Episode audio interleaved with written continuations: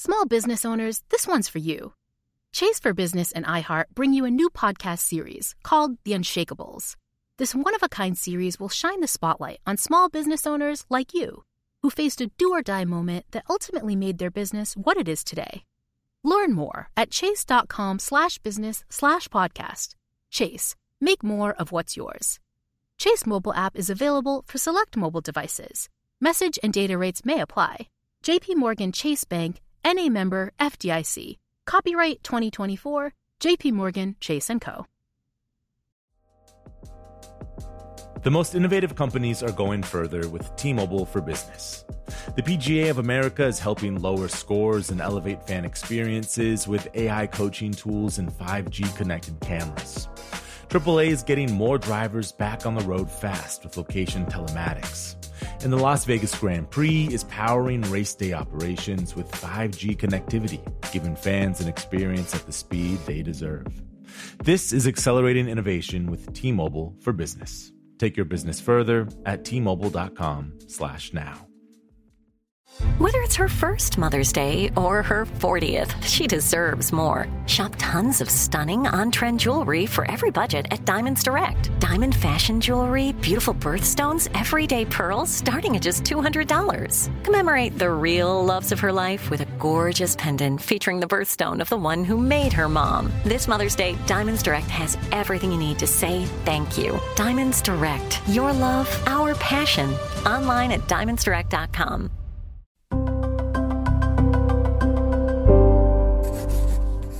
Pushkin.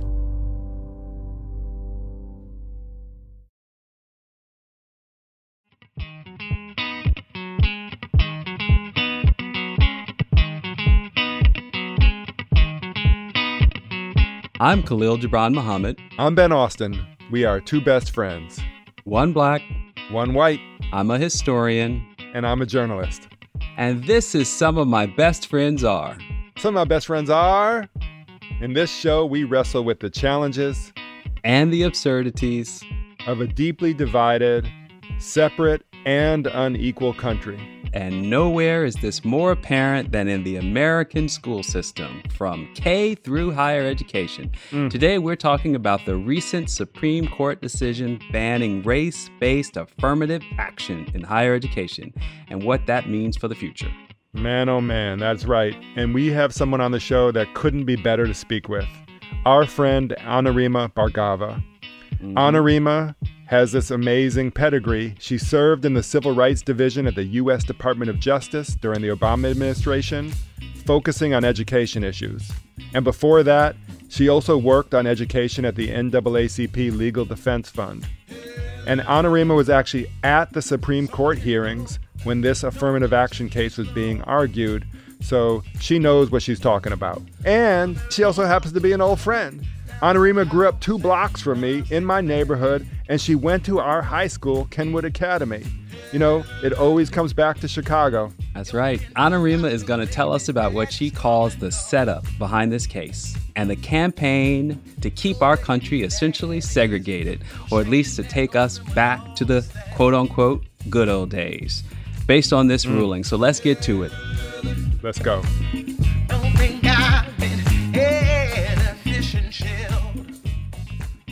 All right, Anurima, welcome to some of my best friends are. So excited to be here with you. And, and it's like a homecoming. That's right. It's like a homecoming for real. Because we, you and I, we go way back to when we were we were shorties. There, there were days after school when I was a little one and I, since we grew up in the same neighborhood, I would get taken back to your house for after school. And I just want to say that my after school snacks at my house, like I would make myself a bowl of cereal. And if I was really ambitious, I would fry up some Sizzlean. And at your house, at your house, your mom made homemade samosas. Wow. It was crazy. Wow. Delicious. Every day. Every day she made samosas for you. Whenever you showed up. It was like a daily a daily practice. I was a little bit more of a shorty than you were because I remember well, I told this story all through high school, which is that I said that you and your brother babysat me. It might have just been your brother, but this was a really important story for me to tell everyone that I, you know, I got to spend some time with Ben Austin when I was when I was a kid. Um, quality time, getting babysat and e- eating samosas. Because I was like the big man on campus. I was like the. I, you know, I'm not. I'm not gonna. I'm not gonna talk about you know the, the big man on campus moment. I feel like Khalil might get a bit, little bit jealous or sad here, so I just Oh, I'll just say wow. may, maybe maybe Yeah, yeah. Yeah. Well, that he he was he was much cooler than I was, and now that I know he was he was eating samosas, even more uh, more in the in the in the know than I was. So look, we all went to the best high school in America, you know, hands down, Kenwood Academy, home of the Broncos. And uh, you know, this is a public high school. It's on the south side of Chicago. We've talked about it on our show many, many times. Majority black uh, student population, but obviously we had some white kids, we had some Jewish kids, but we haven't talked that much about our Asian population. And turns out that some of my best friends from high school, from Kenwood, were also of Asian descent. In your case, Anurima, South Asian. So, like, what was it like to be a student, you know, in this black-white world as as a, a little girl with a crush, or a young woman, I should say, with a crush on Ben?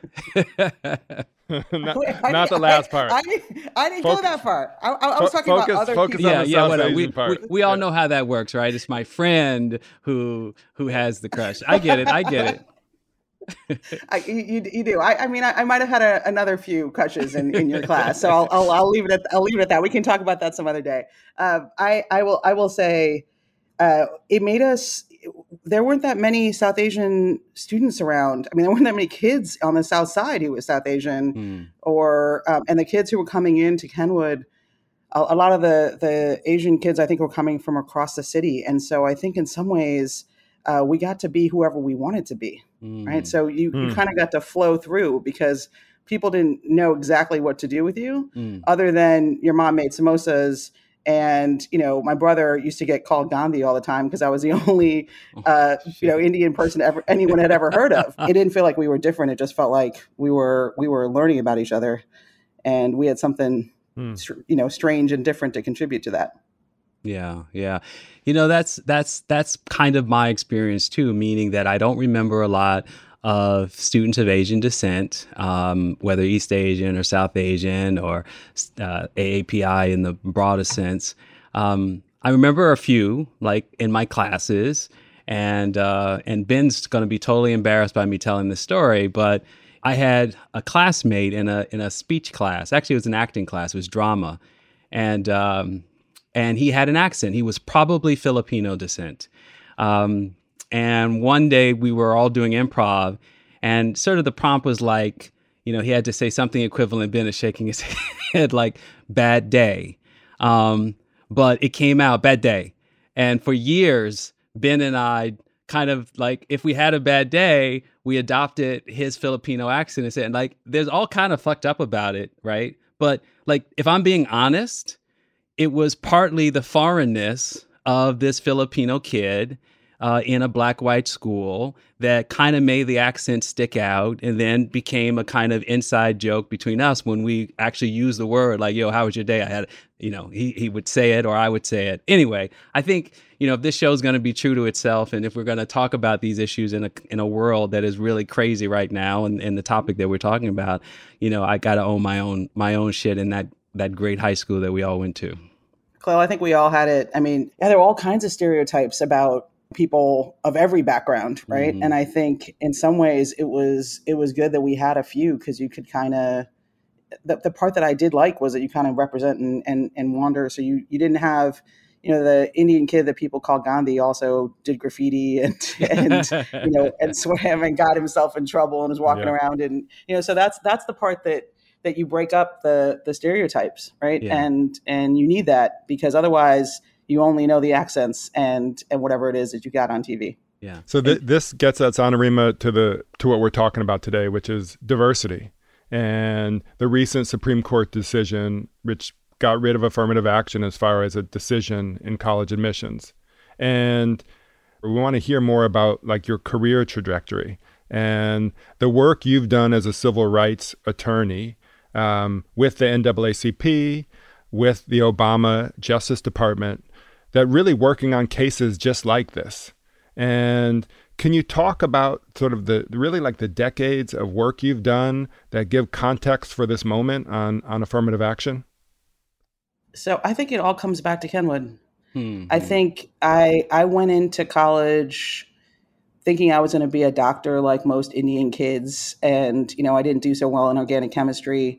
so that was the end of that. And then, mm. you know, I think about how extraordinary all these people we grew up with are, mm. right? And, you know, there were people who would rap in the hallways and the way they understood the world and the way they talked about the world was smarter than anything else I had come across, right? Just just to be able to take it all in mm-hmm. and and and figure it out in a moment, right? And um, and so that's the my my friends growing up from from those who weren't sure where their parents were, were sometimes homeless, some of whom you know grew up in very difficult circumstances.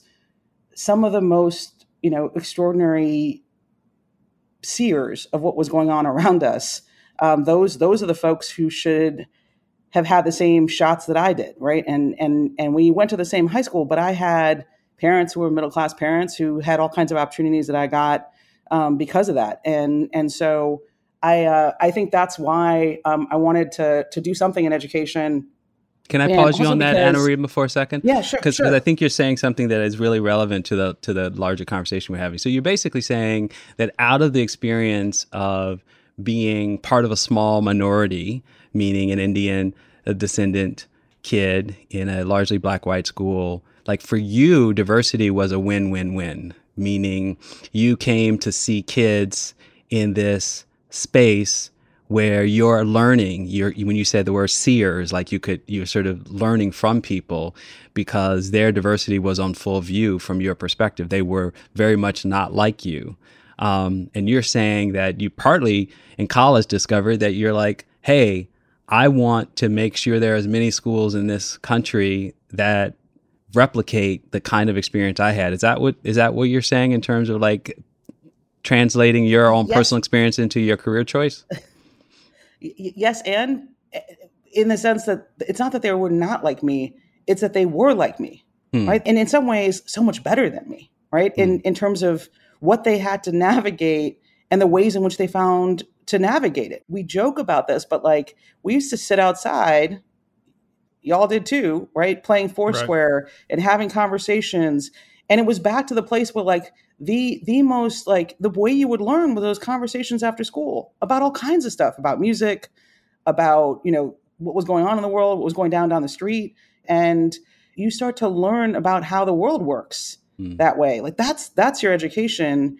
Anurima, I want I want to jump ahead to say your years in the in the Civil Rights Division of the Department of Justice describe some of the cases that you're working on and sort of what that means for affirmative action.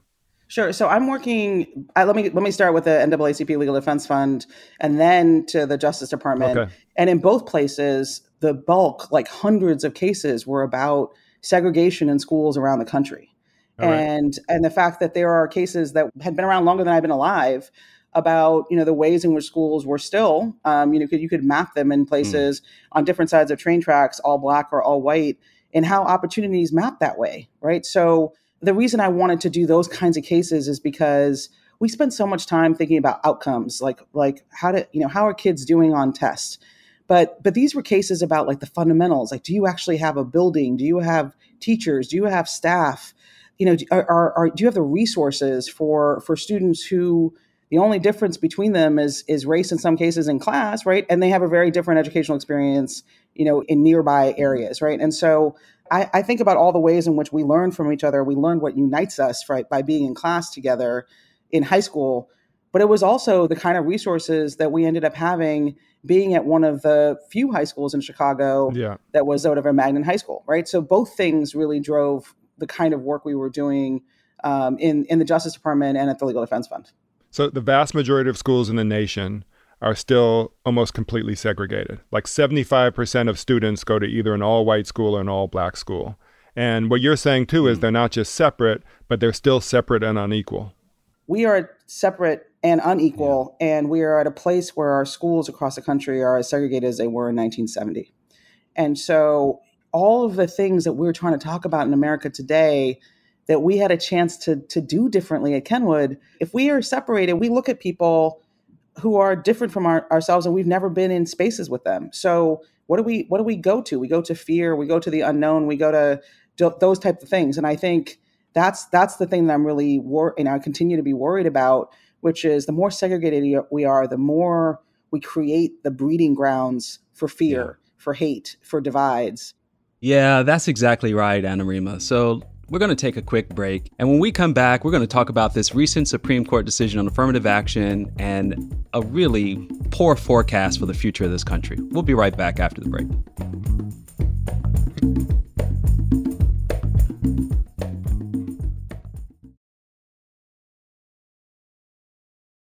Small business owners, this one's for you. Chase for Business and iHeart bring you a new podcast series called The Unshakables.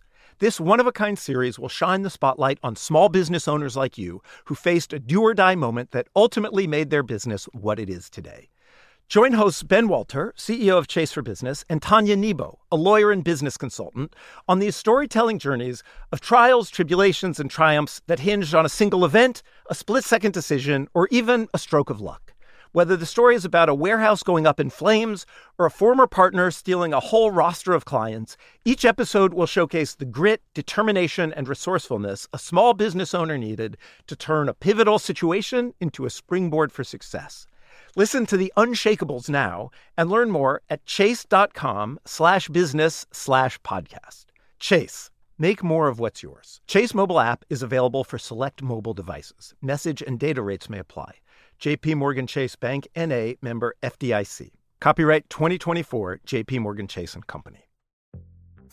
The most innovative companies are going further with T-Mobile for Business.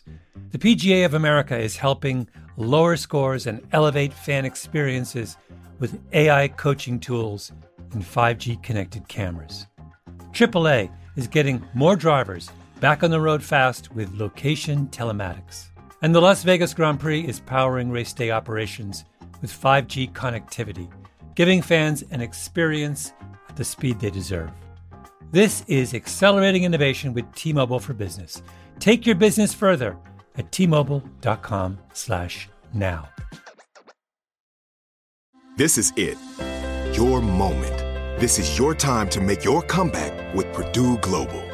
When you come back with a Purdue Global degree, you create opportunity for yourself, your family, and your future. It's a degree you can be proud of, a degree that employers will trust and respect. Purdue Global offers working adults like you over 175 flexible degree programs to meet your specific career goals. These include associate, bachelor's, master's, and doctoral degrees and certificates. Purdue Global degree programs range from nursing to business to communication and more. Whatever your interest, we have the degree that will move you forward. You have the knowledge, you have the experience. Now it's time to get credit for the work you've done and earn the recognition you deserve with Purdue Global, Purdue's online university for working adults. You know you're worth it. We do too. So don't wait another second to get the degree that will take your career to the next level. Start your comeback today at purdueglobal.edu.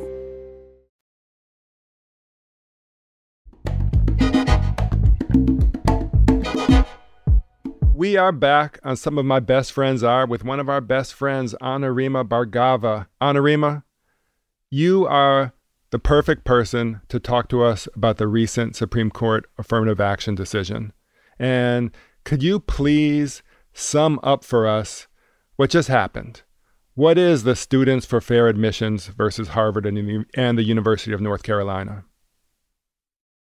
So I'm going to start with the decisions and what the court came down and said, and then I'll go to what this is all about because it's a, a really yeah, yeah. big setup. Yeah. It's a really big setup. Well, I so did say I did say sum up.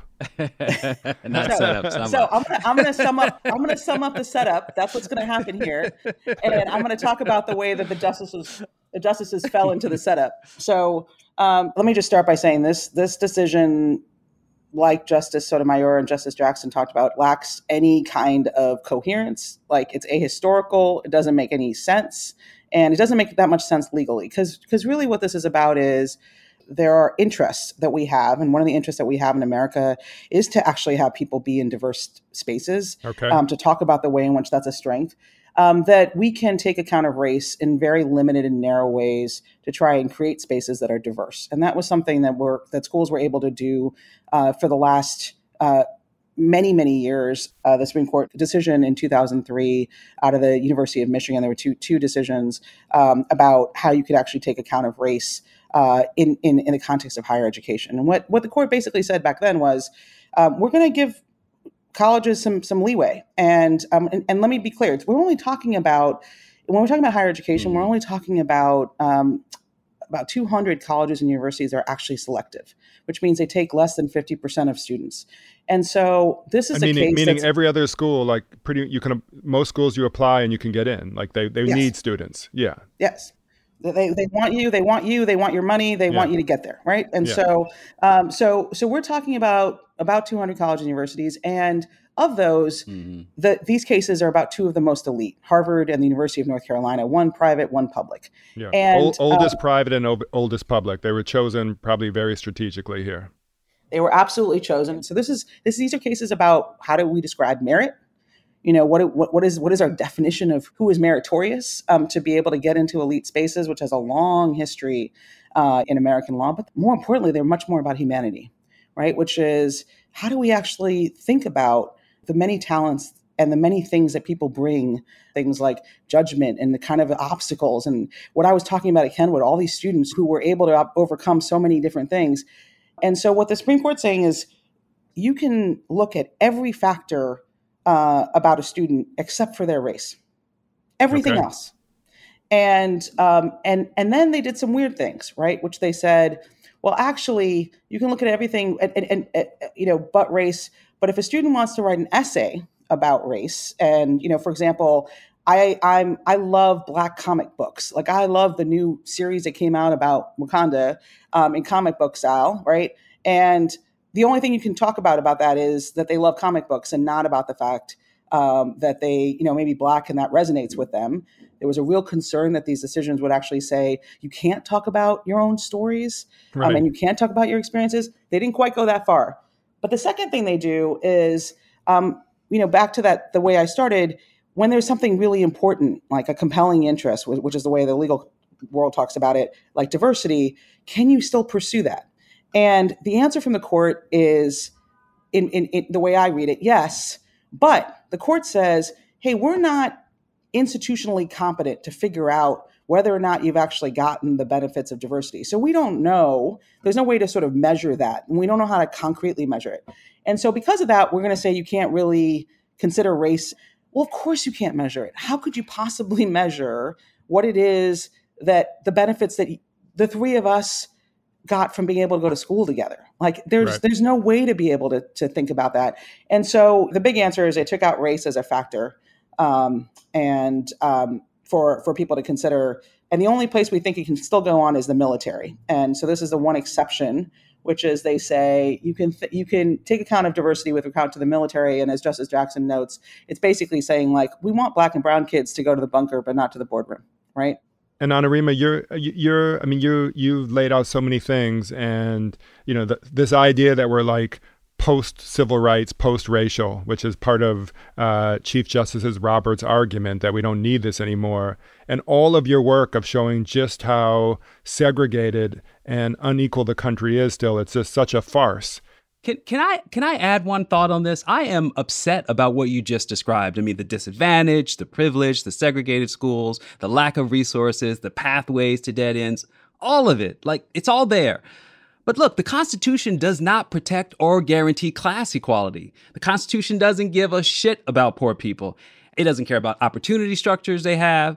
So there is actually some basis for the court to say, we don't care about legacy. We don't care about white privilege. And we understand that it can be passed on, but that is not what we're solving for here. So the problem we have because of the Supreme Court decision, this notion that the Constitution guarantees colorblindness, but you know, there is no amendment for poor people's rights in this legacy debate, whether they happen to be black or South Asian or Latino or anything when it comes to getting into college. So this is where the Constitution ends up playing out in really perverse ways, right? So, what the Supreme Court and others have said, right, is that class is not something that we are, are is protected in America. So if you're poor, as you just said, if you're poor, you are lower income, you don't have the kind of wealth that other people around you might have.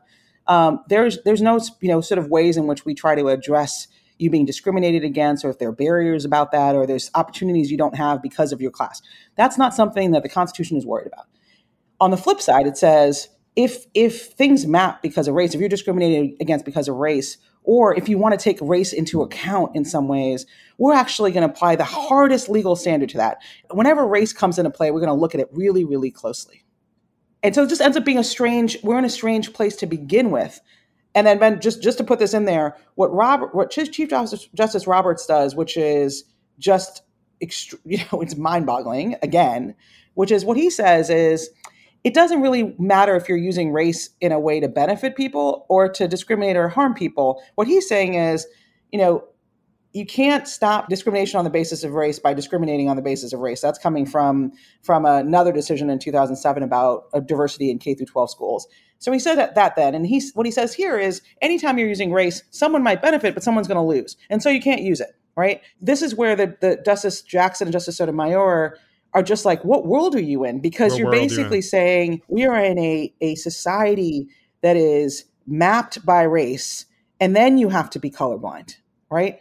And then you have to be colorblind. And so yeah. that is what you're getting from Chief Justice Roberts is basically a complete lack of regard to the way in which race still has a role in all kinds of measurable and concrete ways in yeah. America, right? He's just ignoring all of it and saying, yeah, just in this one little moment, we don't want to use race because it, it makes us feel icky, right? Um, but we're not talking about the fact that everything that leads up to that moment, from pre-K to 12th grade, the ways that play, race race plays out into whether or not you even have a shot at that admissions moment, we're just going to ignore all of that because we just want to make sure that one little moment is colorblind. Right, right. All right, Anurima, you said that this case actually used Asian American students as part of the lawsuit and that they were being discriminated against at places like Harvard, where they make up about 29% of the students. Um, and the idea that there could be even be more. Um, I'm interested. You were in the courtroom when these cases were heard. Can you describe, like, who was actually who the plaintiffs were, what they looked like, racially even? So I was in the Supreme Court uh, when the Harvard and, and UNC cases were argued. And I was in the first row of the Supreme Court bar section, which means I'm basically in the first row of the courtroom. And in front of me, arguing for Chinese students, were six white men. Hmm. So, Students for Fair Admission says they have about 20,000 members, but they don't tell you who those members right. are. And throughout the entirety of the Harvard case, there is not one Asian student who came out to testify in court about Crazy. the discrimination that they experienced. So the the plaintiff here is not Asian or Chinese students. It is this organization. We don't know who the members are. That is led by a guy named Ed Blum, and Ed Blum is someone who has been bringing cases challenging voting rights, challenging the ways in which race has a role in trying to promote equality in America in all different parts of, of our lives. And so this is just when I say it's a setup, you're setting it up by talking about, as we talked, the oldest elite private and public university. You're trying, because there had been many attempts to sort of have this be on behalf of white students, they went to that old trope divide and conquer.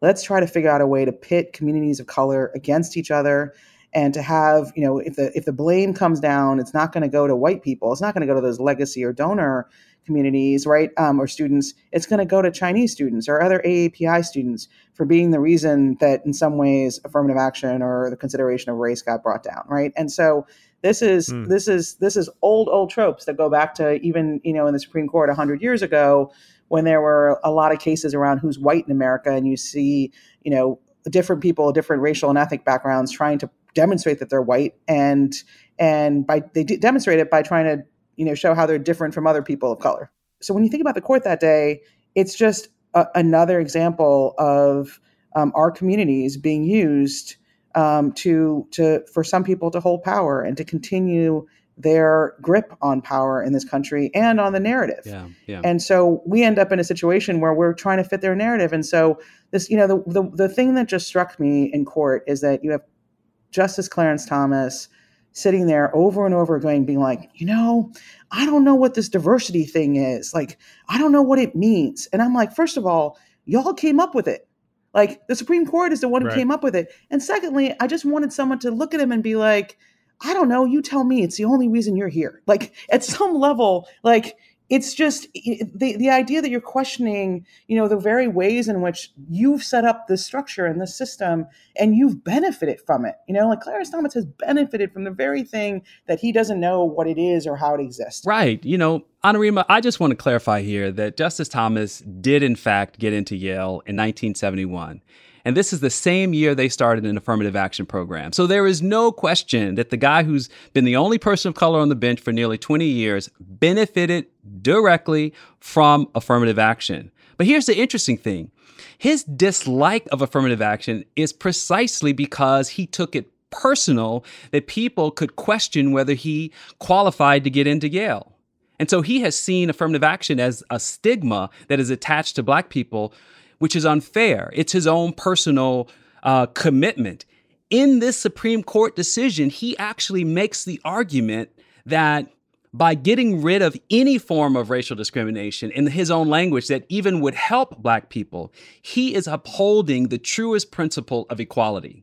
He sees himself as the true vanguard of racial equality in America. I mean, it's just absolutely bizarre because, of course, at the end of the day, you'd have to whitewash or make disappear all of the systemic racism that still exists in our country. You know, I didn't do what Khalil did, which is I didn't bother to spend my time reading Justice Thomas's opinion because um, I'm not going to sit here and try and understand how you could cast something like Brown versus Board of Education as a moment of colorblindness. Brown versus Board of Education was a moment of extraordinary recognition of the ways in which race has mapped you know what kind of opportunity we have the ways in which it's played out in terms of segregation and so for justice thomas to say anything different about you know what the law says or the constitution says or even what brown says is is something that again is trying to all of a sudden recast words Yeah. in ways that have the most limited meaning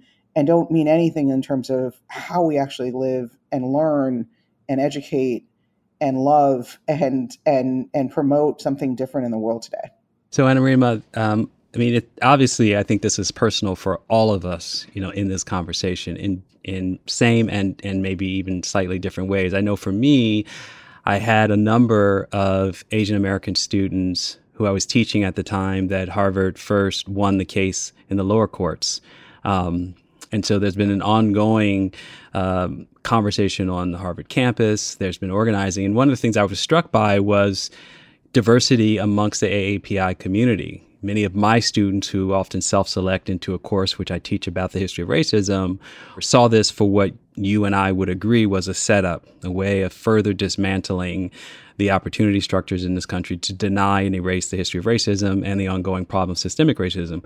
But for other students on campus, who sometimes indexed as first generation um, Chinese immigrant students, um, there was this sense of we are defending meritocracy. We want the system to work this way, colorblind. I mean, within your community, and I'm speaking specifically here of Asian American community, is there diversity? I mean, did you have to have arguments with people you know or one degree removed from folks you know about this issue? So, so to Khalil's question, yes, there's diversity, and I think part of it goes to this very question that that Ben posed about like what's the definition of merit, and if you if, and we define merit based on test scores, Mhm. right? Which is you know in, in the in the in the Asian American community, and frankly, in a, in a lot of communities in which like you know there's this idea of, of test scores or how you do in terms of your grades being the, the the measure of your worth. What happens when we tell people that test scores and your grades are, are are what you are worth, which we know are heavily, if not you know almost exclusively influenced by things like wealth and income, right? You know whether or not you can take a test prep course, whether or not you're able to actually even have the opportunity to learn. In in New York City schools, you know most kids don't even have the opportunity to learn the things that are being tested on to get into sort of specialized elite high schools, right? They're not learning it. And so the only way to get there is to, to be able to, you know, take a test prep course or, or be in a private school. And so when you sit you sit there and think about that, you're like, this is this is this is the first problem of merit. then there's the problems of how we see ourselves, right? And do we see ourselves as those who are part of a larger community, right? In which we have a lot that unites us with people who are different than us. And this is where I, you know, I'll go again back to Kenwood, which is, you know, that's what I got the privilege and the honor of learning early, mm. which is to go to an elementary school on the south side of Chicago that was largely black, um, and to go to a high school that was largely black, right? And to recognize that there are so much the the, the stories that we are being told about ourselves are not actually the reality of of of who we are and how weird and nerdy and strange you know the two of you and the rest of us have been you know like that's mm-hmm. that's that's mm-hmm. actually true right and we need to be able to celebrate that in in and celebrate ourselves and all of all of the things that we're worthy um, of being right? And and not just narrow ourselves to test scores and gpa and that's what these cases we're trying to do is suggest that that's the only thing that we need to be sort of measuring people on. And so this is a setup because not only because it's harvard and unc not only because it was asian american students not only because it's divide and conquer but in a moment in america in which you know we, we th- there's a there's an image that's trying to be created right of all of us fighting amongst ourselves and this not being a moment of, of white people really trying to hold on to power and to erase in some ways our stories outside of these concrete measurable things that they say we have to demonstrate. All right. Anurima, we're going to take a quick break. We're going to come back and we're going to talk about what this decision means for the future. I also want to say when you said our high school is weird, strange, and nerdy, that you pointed at Khalil when you said nerdy. We'll be right back after the break. I, w- I was looking at you, though. I was looking at you.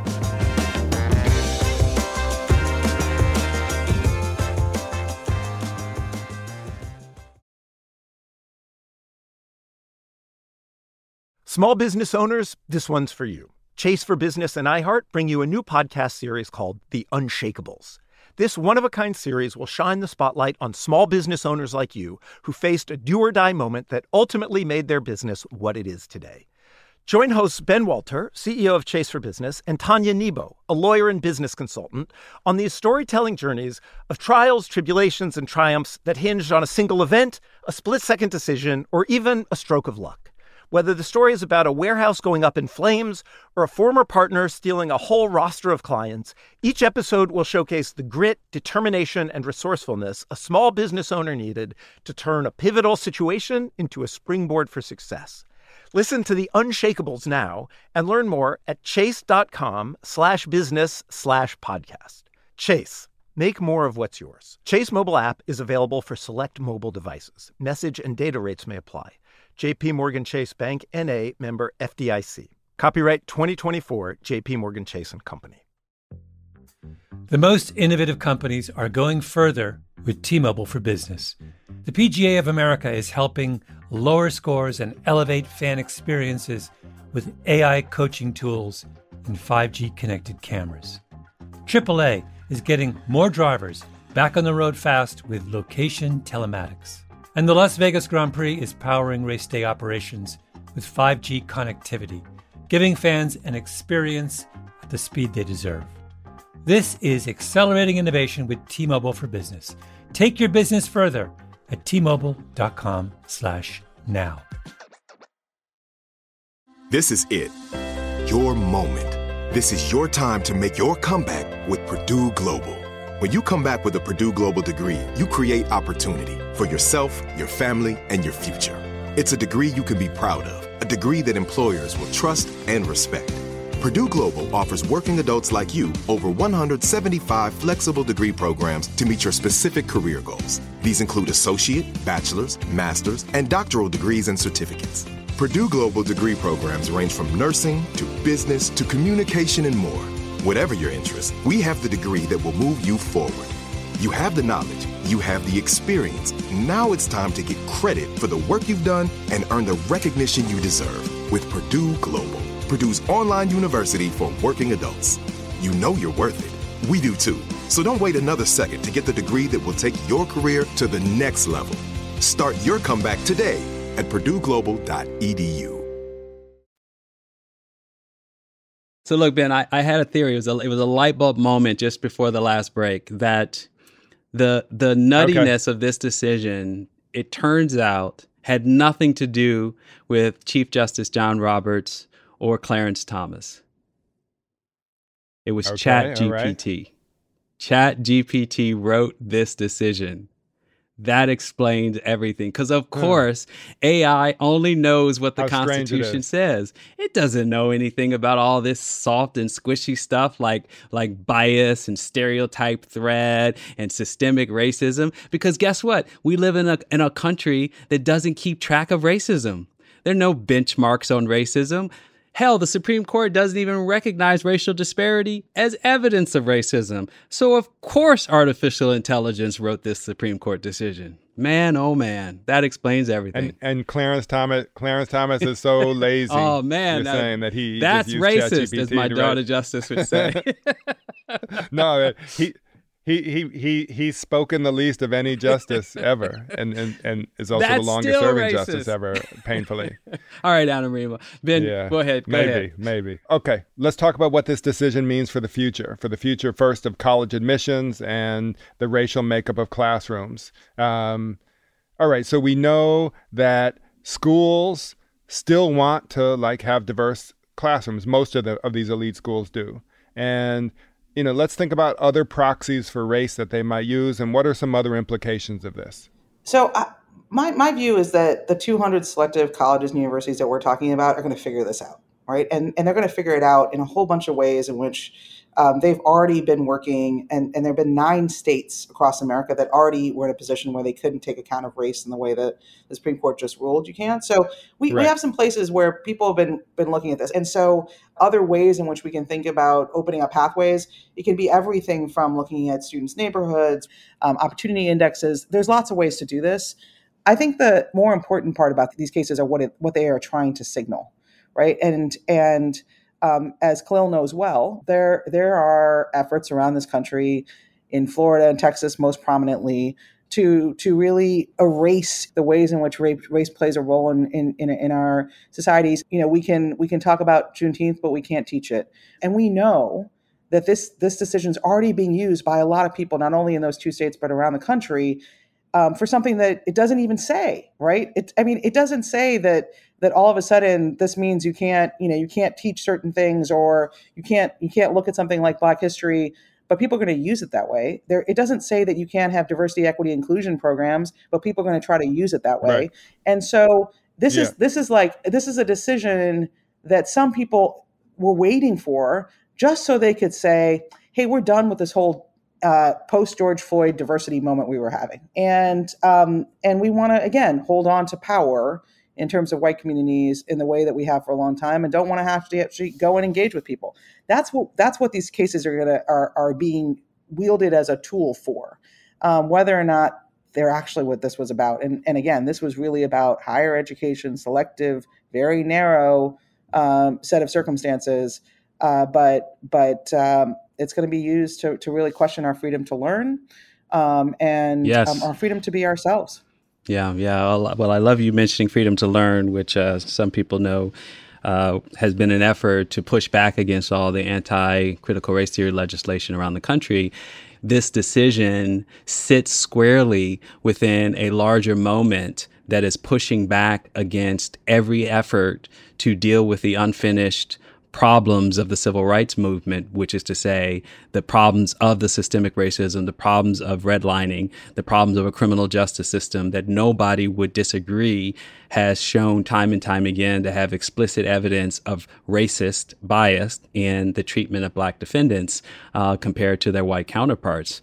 Part of what is articulated in this decision is a very clear notion that any form of race consciousness is unconstitutional.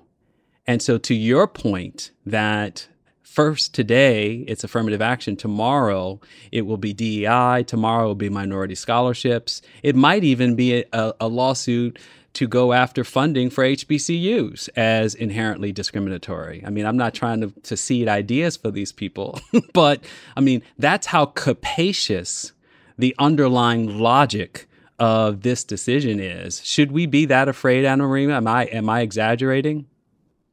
we should absolutely be that afraid because what's behind this is an idea for us to believe that America is not big enough for us all to succeed, right?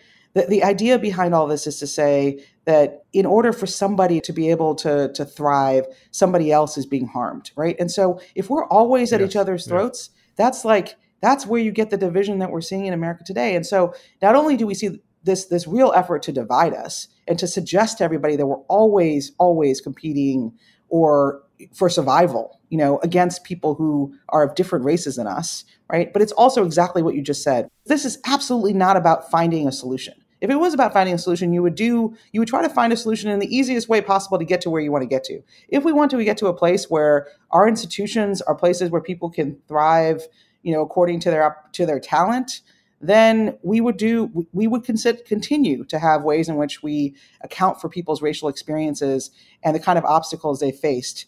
So what we're doing here is like Yeah. making this just a hell of a lot harder and suggesting that any consideration of race is a problem, is something that we should be afraid of.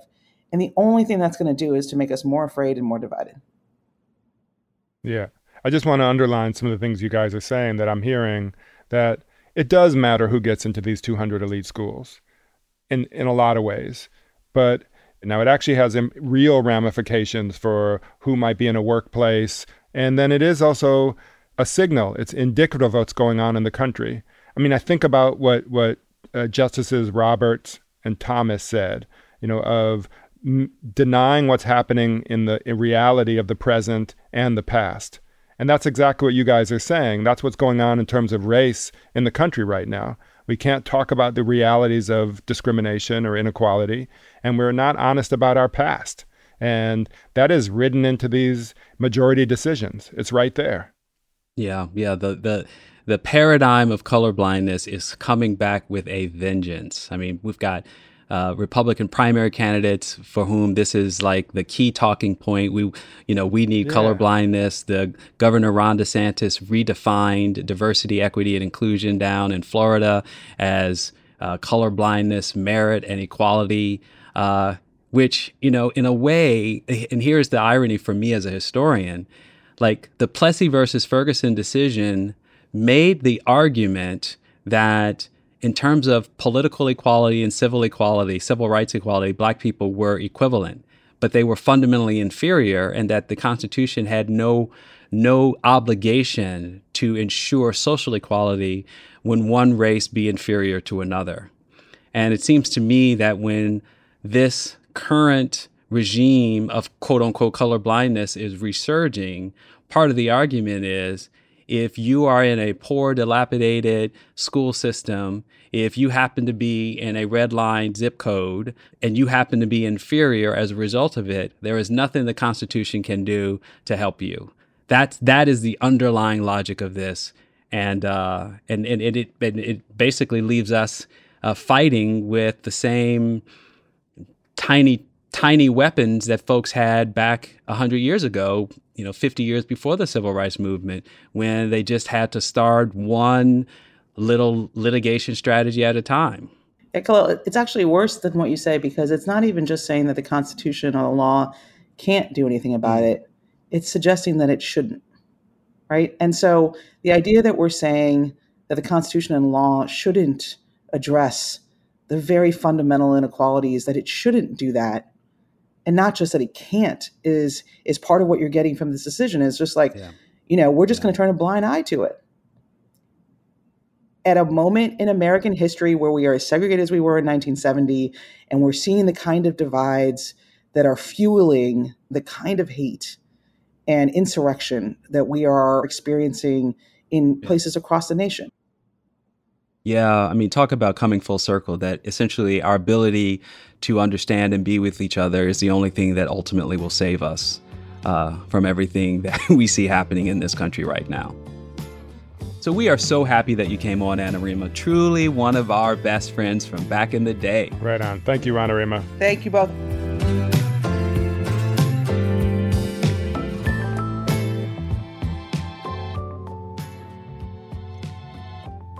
Oh man, aside from being scared to death about what's coming down the pike in this country, I have to say, like, you know, there was another version of affirmative action from back in the day I didn't even realize. Uh oh. Like, Uh oh. at, at a majority black school with all these handsome black guys like myself, here you are, like this, you know, tall, handsome Jewish guy who's Yeah. getting, you know, all these people crushing on you. Man, affirmative action, full effect. You know, but in a- affirming, in a, definitely affirming. affirming action. That's funny. All right, man. I love you. Love you too.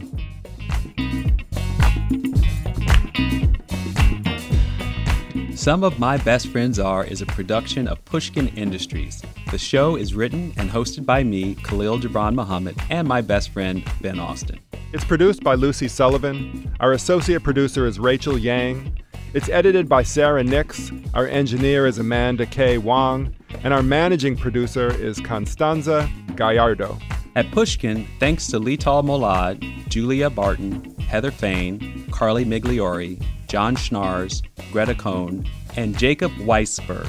Our theme song, Little Lily, is by fellow Chicagoan, the brilliant Avery R. Young, from his album Tubman.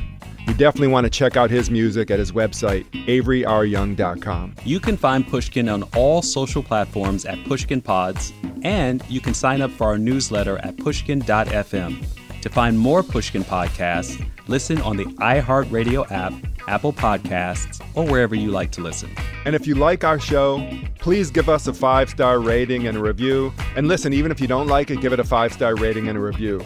And please tell all of your best friends about it. Thank you.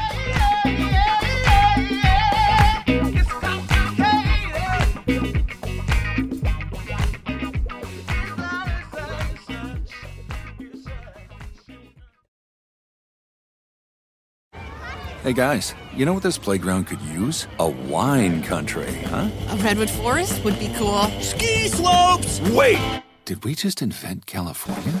Discover why California is the ultimate playground at visitcalifornia.com.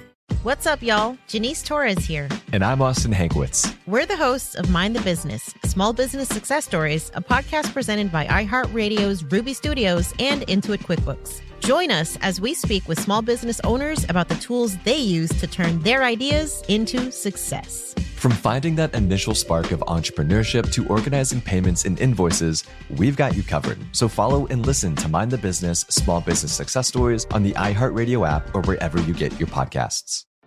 Pacaso knows your vacation home is your best home. It's the place that brings family and friends together. It's where you're the best version of yourself. Pacaso makes it easy to co own a luxury vacation home in amazing locations. Listings start at 200K for one eighth ownership. Pacaso does all the work for you luxury furnishings, maintenance, billing, scheduling, and more. And you can resell on Pacaso's marketplace anytime, historically for a 10% gain. Visit Pacaso to see thousands of listings. That's P A C A S O dot com.